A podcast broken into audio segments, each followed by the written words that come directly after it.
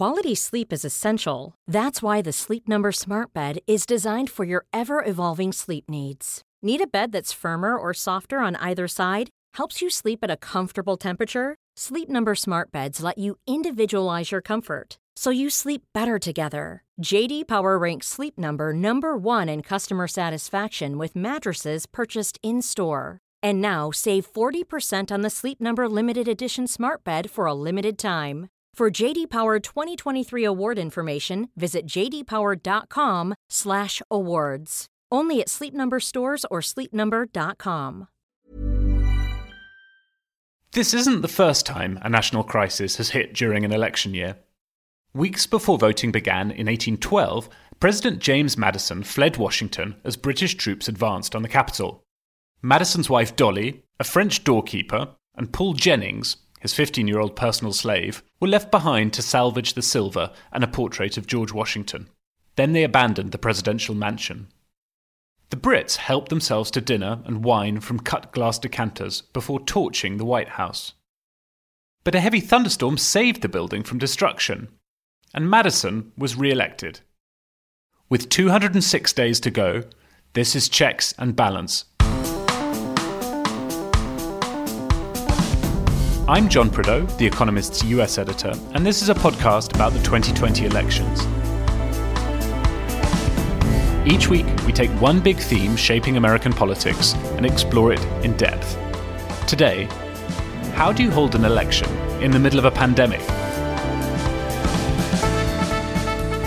Statewide elections in Wisconsin this week showed just how hard it is to manage the logistics of democracy during an epidemic and sparked bitter partisan fighting over changes to the way votes are cast. Meanwhile, the most expensive campaigns in political history have had to rip up their plans and start again as they move entirely online.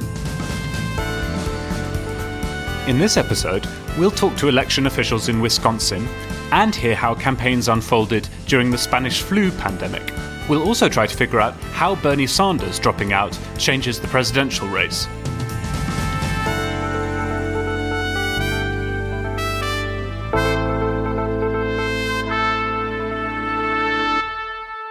As ever, I'm joined by Charlotte Howard, The Economist's New York bureau chief, and by John Fasman, the Washington correspondent, both of them locked down in separate places. Charlotte, how are things with you?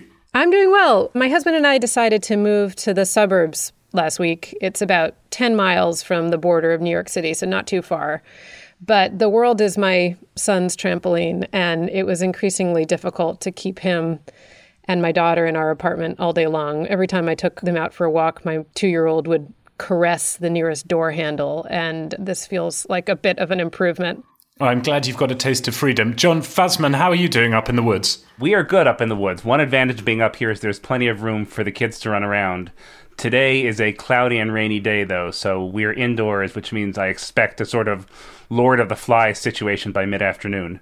How are you John Prideaux. It's been so interesting to see this news of Boris Johnson over the past few days. Yeah, well, I'm locked down in London, other side of the Atlantic from you guys. And yeah, everybody here is worried about the Prime Minister. He's been in intensive care for a couple of days. The latest news doesn't seem to be so bad. He's not on a ventilator, but obviously that's a big concern for everyone here. Hope he gets better soon. Thanks, John. You and Donald Trump have both sent Boris Johnson their best wishes. Let's move on to the drama in Wisconsin this week. This is an election podcast, and this week we're really back on electoral politics because COVID 19, which we've been talking about for the past couple of weeks, and electoral politics collided this week in Wisconsin. John Fasman, you've been talking to people there. Tell us about what happened in Wisconsin this week. So, Wisconsin held not just its presidential primary this week, but an election for a number of statewide positions, including some judgeships. So there is a lot at stake in this election for both parties, and there was conflict over how to hold the election. Tony Evers, the Democratic governor, at first was reluctant to postpone it, which irritated a lot of Democrats, and then the day before the election, he decided to cancel in person voting. Republicans challenged that move. It went to the district court, which sided with the Republicans. It was appealed all the way up to the Supreme Court. The Supreme Court held that essentially he could not make the change he wanted to make that soon. So it was a real goat rodeo. It was chaos. I suppose the one saving grace of what happened in Wisconsin is that it happened early enough and was bad enough that I hope it prompts other states to start thinking very seriously about how to hold an election during a pandemic. I spoke to two members of Wisconsin's election commission on election day. You'll hear from Ann Jacobs, who is a Democrat from Milwaukee, and Dean Knudson, the commission's chair, who is a Republican from western Wisconsin. The polls are open across the state. I think things are going pretty smoothly under the circumstances. We've made a lot of changes and accommodations to try to do this as safely as possible. This election is about much more for us than the presidential primary or even our statewide Supreme Court race. This is the day in the spring when we elect city council members, mayors, school board members, county board members, and so on across the state. Nearly 4,000 different elections are happening right now today. There are massive lines. They're out the door, down the street, around the corner, through the park to get into the voting site that's closest to me. And this is true across the five voting sites for the city of Milwaukee. How many are there in a typical election year? 180. And why so few? The city of Milwaukee had such a shortage of poll workers that they decided to consolidate and process people with the election workers they had and try to do so as safely as they could. In the city of Milwaukee, the executive director and the commission decided to go down from 180 polling sites to just five. That was a decision that they made completely on their own. To give you contrast with that, in Madison, which is about 40% the population, they went from around 90 down to around 65. I think they have 65 or 66 going right now. As the pandemic was continuing and everything was getting worse, it became more and more clear that holding this election was a not ideal situation. The governor went to the legislature to ask for a special session to try to figure out how to mitigate the danger that this election poses. Legislature refused. Governor called a special session. The legislature gavelled in and out in, I think it was five seconds. The governor then declared an emergency to move the election. The Supreme Court of Wisconsin overturned that. We've gone up to the Supreme Court on the issue of how to count outstanding absentee ballots for those who have tried to bring them in. The Supreme Court said we can't do that. So it's really been chaos. Governor Evers' leadership has been pretty much non existent. I would say weak and ineffectual is being pretty generous. He had the right idea that he didn't have the power to stop this election. He didn't have the idea that he needed to go and work cooperatively with the legislature in order to make changes. That is unfortunate after saying for weeks that the last thing he wanted to do was to try to stop the election on the day before, then yesterday that's exactly what he did. So we had rulings yesterday from the U.S. Supreme Court, from our state Supreme Court. We also had cases in district federal courts. I think the most amazing thing is the patience of the people in line standing six feet apart, wearing their masks. It is a gray, overcast day today here in Wisconsin, and they're out trying to vote and doing their best to do it safely. The poll workers, I have friends who are poll workers who are wearing their masks and their coveralls and their gloves and are out there trying to do what they can to make today an effective election day.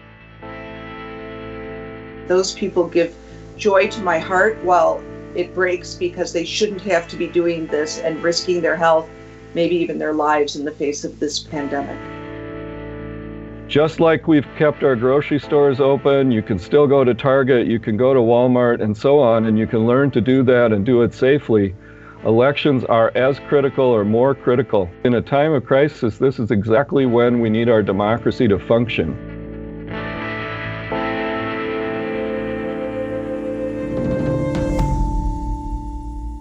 John Fasman, talk me through that. I mean, Milwaukee is a city of 600,000 people, and it had five polling stations when the election was run on Tuesday. I spoke to a friend in Milwaukee who lives on the city's north side um, on Sunday, and he said that nobody was voting in his neighborhood. People were afraid to go out to polling stations.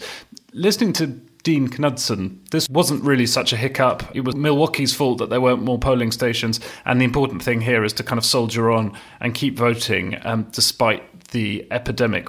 What's your take on what really happened? Well, you also had the grim spectacle of Robin Vos, who is the Republican Speaker of the Wisconsin Assembly, telling voters that it was absolutely safe to go vote while wearing a hazmat suit. And so what you had is a whole lot of people who were frightened to go stand in line and vote. Wisconsin has absentee voting, but anecdotally, a lot of people said that they had written in to request ballots weeks ago and they hadn't shown up. The most generous way to think of it, I suppose, is a state that hadn't fully grappled with what it means to hold an election during a pandemic. Other states with primaries postponed theirs. Wisconsin's couldn't because there are so many statewide offices that were being voted on this week. So you had a state confronting a very difficult question for the first time and really not meeting the challenge as far as its biggest city was concerned. I thought it was so interesting to see those two perspectives juxtaposed because you have a very neat demonstration on how differently the narrative can vary depending on who you're listening to. What happened in Wisconsin this week was clearly an example, if you're interested in democracy and in enabling people to vote, it was clearly an example of what not to do, both because there was not sufficient cooperation and flexibility within legislature to recognize that this is a pandemic and things will not run as normal and because if you are going to have a plan, it shouldn't be changing up until the last minute. Ruth Bader Ginsburg, in her dissent in the Supreme Court ruling, I think put it very well. She said, either they will have to brave the polls, she's speaking about Wisconsin voters, either they'll have to brave the polls, endangering their own and others' safety, or they will lose their right to vote through no fault of their own. And that's really what happened in Wisconsin. And I don't think you can paper over that fact.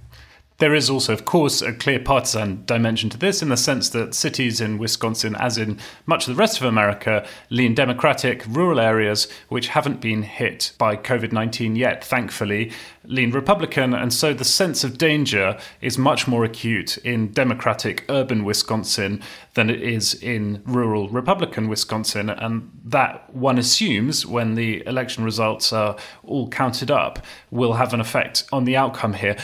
John, we say that Wisconsin sort of issued a warning to the rest of the nation in this week's Economist. What ought other states looking at Wisconsin, what, what ought they to do? I mean, one proposal that Tony Evers had, which didn't go anywhere in the end, was to send mail in ballots to every eligible voter in the state. Is that a good idea? Should states do something else? What's your view? I think that's exactly what states should do. That is a good first step. You can also have extended in person voting hours, but it's crucial to get a ballot to everyone who wants one. And I think mail in elections is a way to do that. Now, I know that President Trump has raised concerns about voter fraud through mail in elections. Those concerns are just invalid. California, Oregon, and a couple of other places in other states have been holding mail in voting for several cycles with no evidence of an uptick in fraud. And Democrats in Congress have been pushing to include increase funding for mail in voting in the next installment of the rescue package, Republicans have been dragging their feet. I think when a party in a democracy knows that it owes its fortunes to fewer people coming out and voting, that's shameful. So I think Democrats should hold firm, should insist that this funding be included in the next rescue package, and states should start thinking really seriously logistically about how they're going to do this. And that's already underway. There are a number of states, including Massachusetts, Virginia, but also West Virginia and Arkansas, which usually require an excuse to vote by mail, but they are temporarily opening up voting by mail to everyone because of COVID 19. And this is a very active debate among states how best to do this. I think Wisconsin will be a cautionary tale and help to drive those debates forward. I want to throw in one warning to Republicans, which is that their reflexive opposition to vote by mail may be misplaced. The groups that will be most nervous, presumably, about coming out to vote in person in November will be the at risk groups, primarily older voters, which are also Republican voters. So I think in this case, it might behoove Republicans who join Democrats and think seriously about how to make it easier for everyone to vote, or they may see their voters less likely to go to the polls in November. All right, thanks, guys. We'll get into the surprising lessons from the history of Americans voting in a time of national crisis in just a minute. First, though, the usual reminder all The Economist's COVID 19 coverage is available in one place at economist.com slash coronavirus. At the moment, it's free for non subscribers. If you'd like to receive 12 issues for $12 or £12, sign up at economist.com slash pod2020. The link is in the show notes for this episode.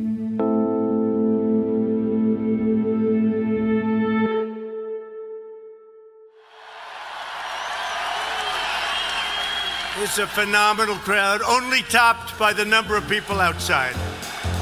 Six weeks ago, the campaign was in full swing. President Trump was in South Carolina. Then let's begin, right? Joe Biden's unlikely comeback there began a couple of days later No, they don't get it. and became the political story of the year so far. We have lost nobody to coronavirus in the United States. It already feels like ancient history.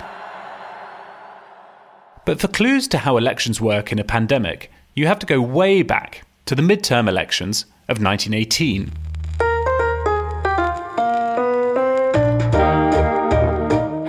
The Spanish flu killed nearly 700,000 Americans, but elections still went ahead that November, with some big changes.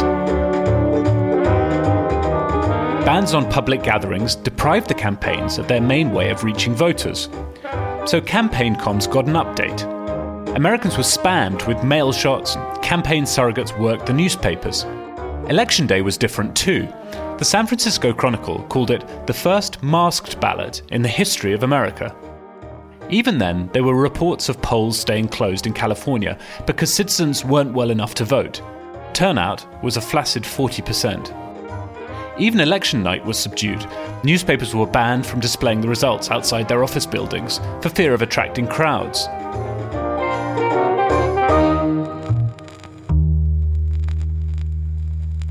Spool forward to 1944.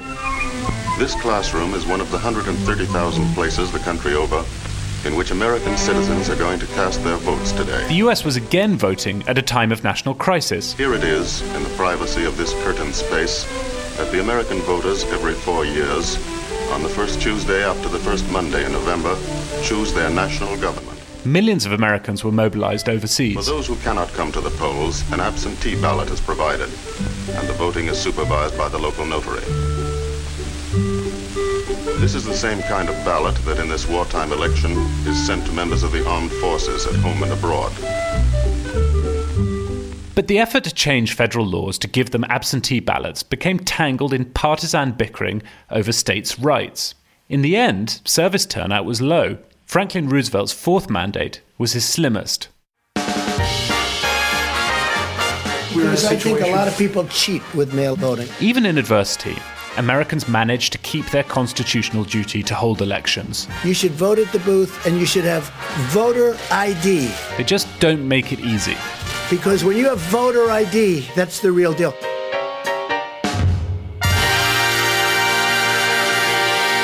Thank you very much. We'll see you tomorrow.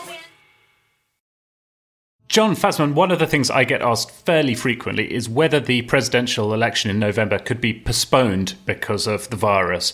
Clear up the rules on that for us, if you will. Yeah, I've heard that concern too, and the short answer is no. Congress has the power to determine when and how to hold elections, and federal law, passed in 1948, stipulates that the presidential election shall be held on Tuesday in the first full week in November every four years. And Congress could change that, but Democrats control the House, and there's no way they're going to cede that power to Trump. The other thing to bear in mind is that the 20th Amendment states that the president's term ends at noon on January 20th, so that even if Trump were to cancel the election, he would stop being president when he would have stopped being president anyway. I think a more realistic concern, though, is that Trump aligned state officials could manipulate who gets to vote on Election Day. And we saw a version of that happen in Wisconsin, where voters in Democratic leaning Milwaukee had to suffer much longer lines and fewer poll workers than voters in rural and conservative parts of the state. By law, Wisconsin allows no excuse absentee voting, but, you know, anecdotally, we saw stories of people who said they requested ballots weeks ago and they hadn't shown up. And you can imagine election officials in right leaning states mailing ballots to voters in conservative parts of the states quickly and taking their time getting them to voters in cities. I think people concerned about free and fair elections should be thinking about how to counter these types of manipulation rather than worrying about the president canceling elections outright.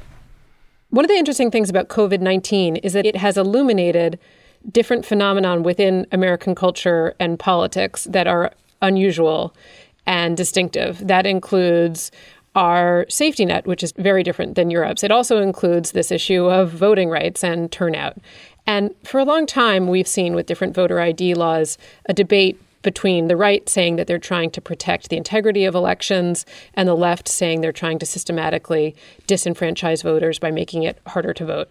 And this is playing out in a really clear way as states grapple with how elections might be held during the age of COVID 19. But Trump on Fox put it pretty plainly. And if there's any confusion about what's actually going on here, you can just listen to the president's own words. Democrats had sought 2 billion funding for absentee and vote by mail options in the most recent rescue bill. They got much less than that, 400 million. And the president said on Fox, he said, the things they had in there were crazy. They had things, levels of voting that if you ever agreed to it, you'd never have a Republican elected in this country again. So you just have to listen to what he's saying explicitly. This is not implicit. This is explaining quite clearly what's happening here. And you don't have to imagine what the president's intention is. You just have to listen to his own words. And I think that, as with many other issues, COVID is laying plain what the debate is over voting rights in 2020. As with many other issues, the president said the thing out loud that he wasn't really meant to say. Exactly. I mean, the striking thing about that attitude is that Republicans have won presidential elections handily over the past 40 years. And the ideas that are supposed to define the party small government, a light regulatory hand, low taxes those are all pretty popular, and they could run on those ideas. The problem is the party is now centered around Donald Trump, who is himself a deeply unpopular president.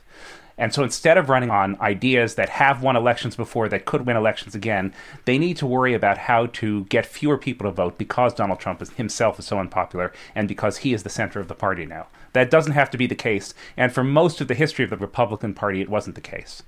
It did, however, precede Donald Trump, just to jump in. I remember I had this very distinct experience as a young reporter. I was in Kentucky for a governor's race, and I was driving through poor area of Louisville, Kentucky, with a Republican strategist. And I just remember him saying very distinctly as he saw the number of signs in front of different housing complexes and saw evidence that people were getting to the polls, he said, Oh, this is really worrisome. This is not good for us. And I was so struck in my naive way that he was worried not about how Republicans could better win over these voters with their ideas, but that these people shouldn't be showing up at all. And so, absolutely, this has become more exaggerated in recent years, but it's not a phenomenon that the president invented.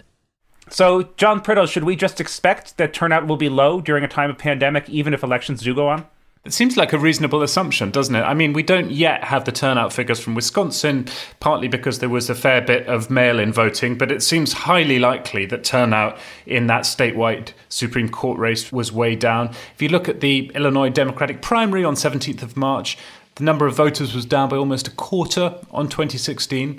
So, yes, it seems likely to me that if this is still going on uh, in some parts of the country in November, then turnout will be significantly down. Well, thank you both. We'll be back in a moment to dig deeper into what the crisis is doing to President Trump's approval ratings and also to look at how campaigns are changing.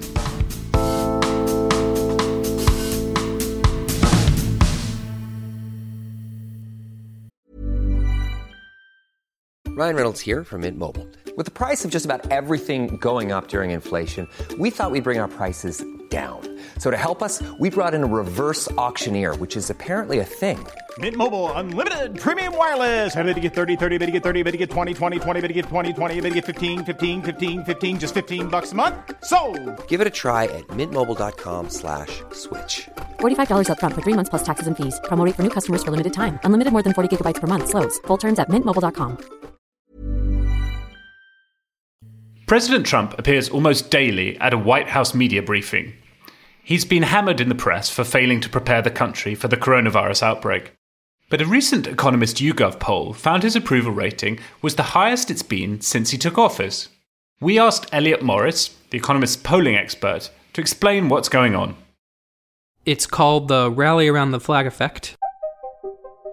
It's a pattern that political scientists have been observing in leaders' approval ratings after periods of international crises.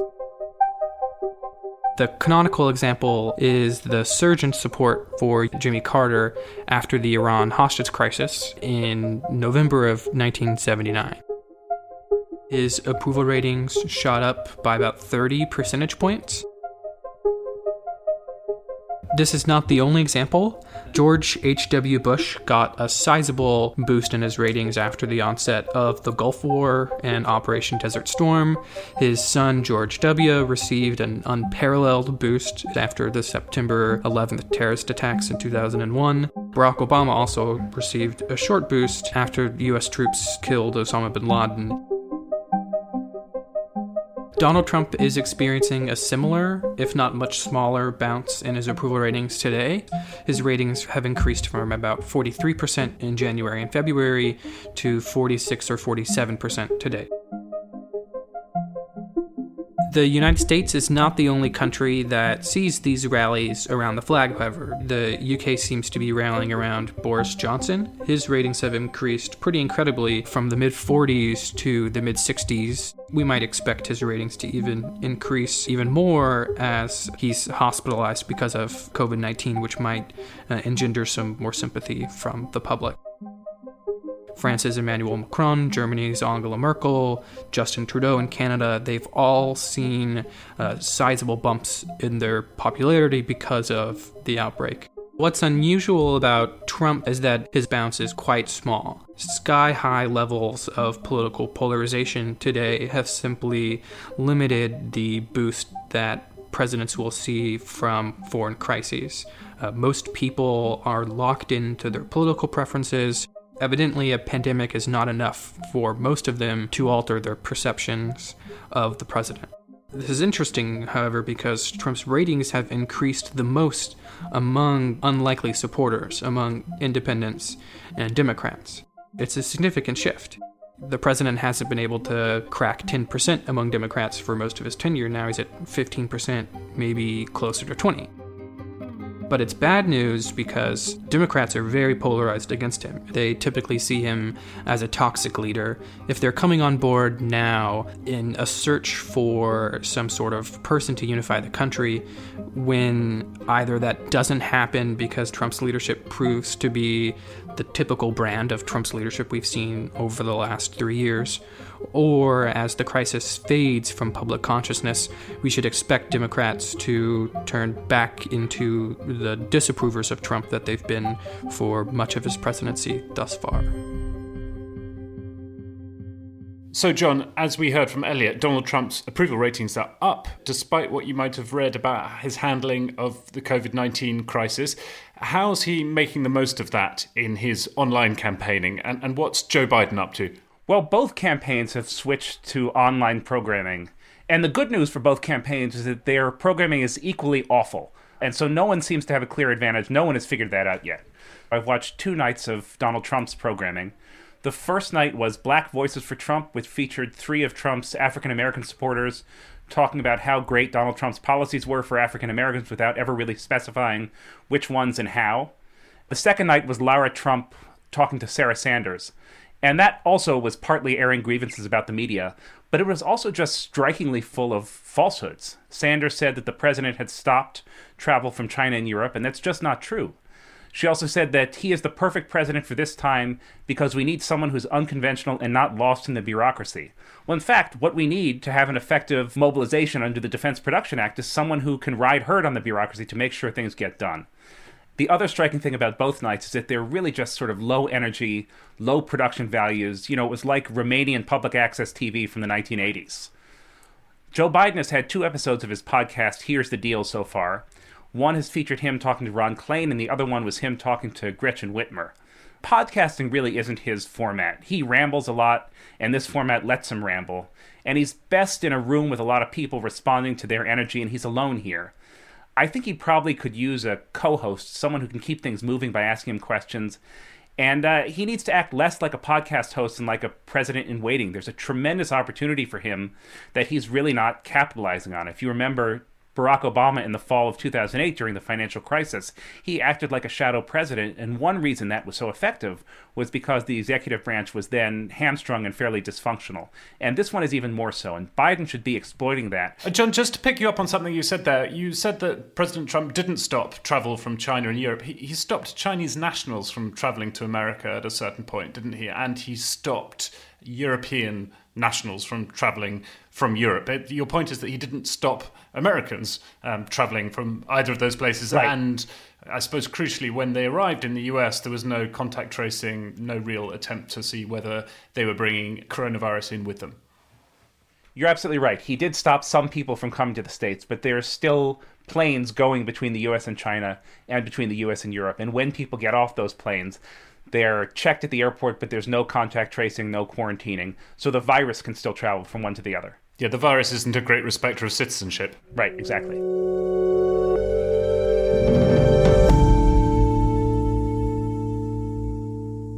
So, John, what difference do you think Bernie Sanders withdrawing from the race makes to Joe Biden?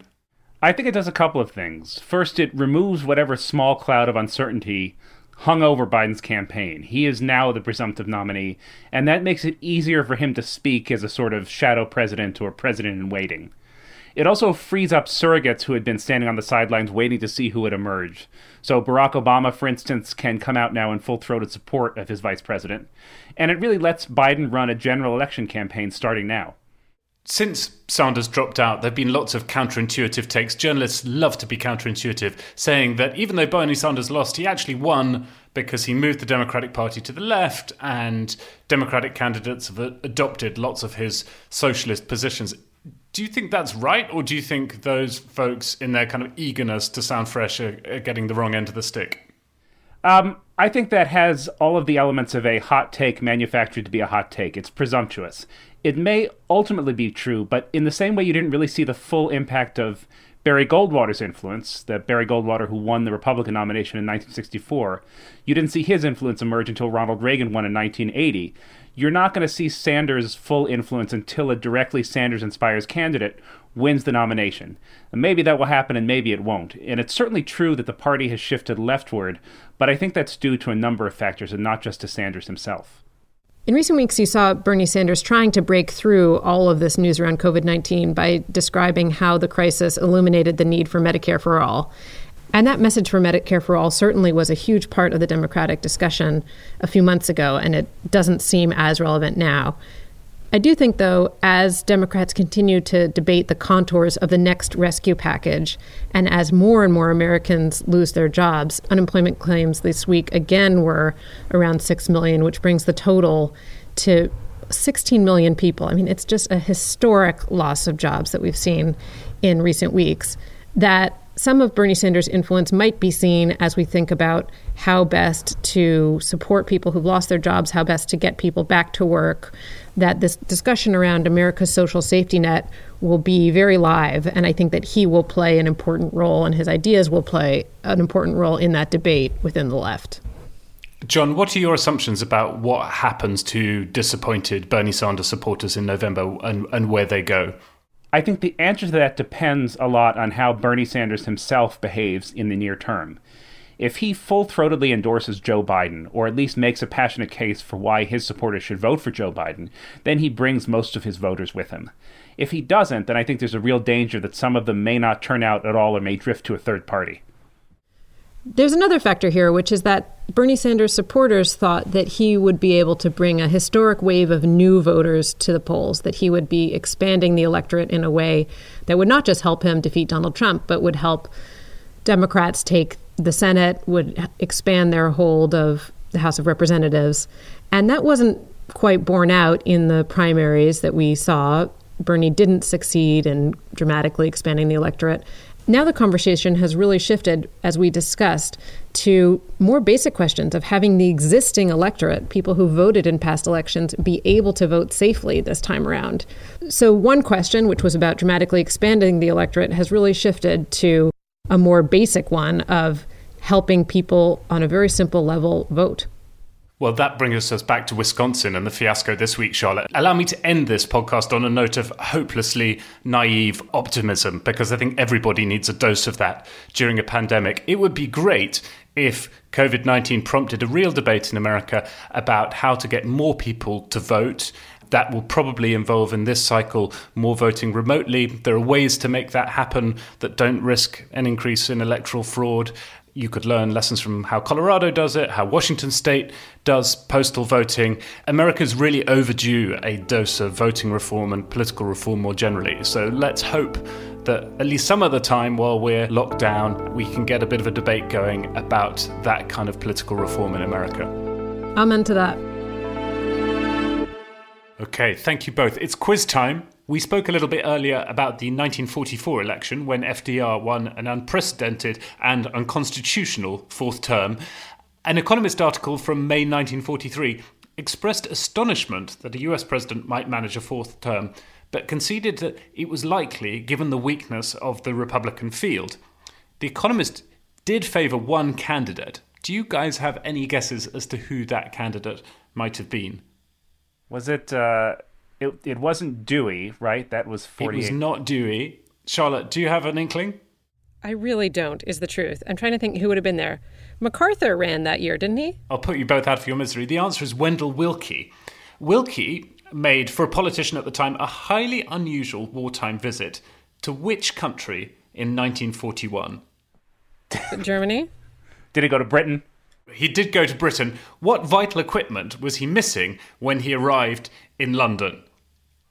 Uh, a passport?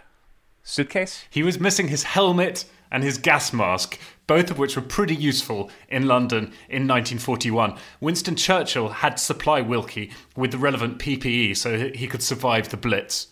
Right, right. The truth is, is that I've been saying for weeks now, far before COVID, that I need to be reading up on my American history, and I think today was finally the the the straw that broke the camel's back. I have some time on my hands, and the Wi-Fi connection in our rental house is not that great. So I'm going to pull out some American history books, and just you wait. The next week's I'm going to be an absolute ringer. Okay, well I look forward to that. That's a challenge issued, John Fasman. Thank you, Charlotte. Thank you, John. See you both next time. Be well, John. Bye. That's all from us.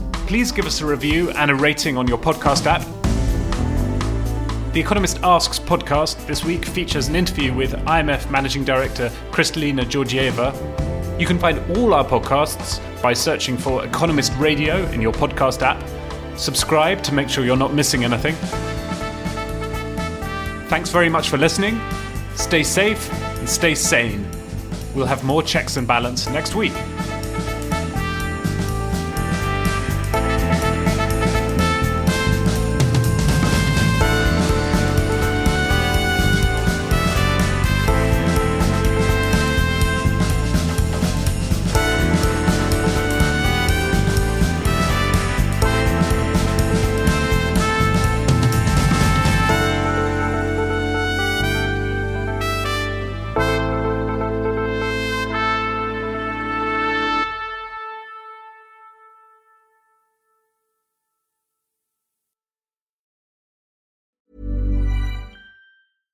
This Mother's Day, treat mom to healthy, glowing skin with Osea's limited edition skincare sets. Osea has been making clean, seaweed infused products for nearly 30 years. Their advanced eye care duo brightens and firms skin around your eyes, while the Golden Glow Body Trio nourishes and smooths skin all over. Go to OSEAMalibu.com and use code MOM for 10% off your first order site wide.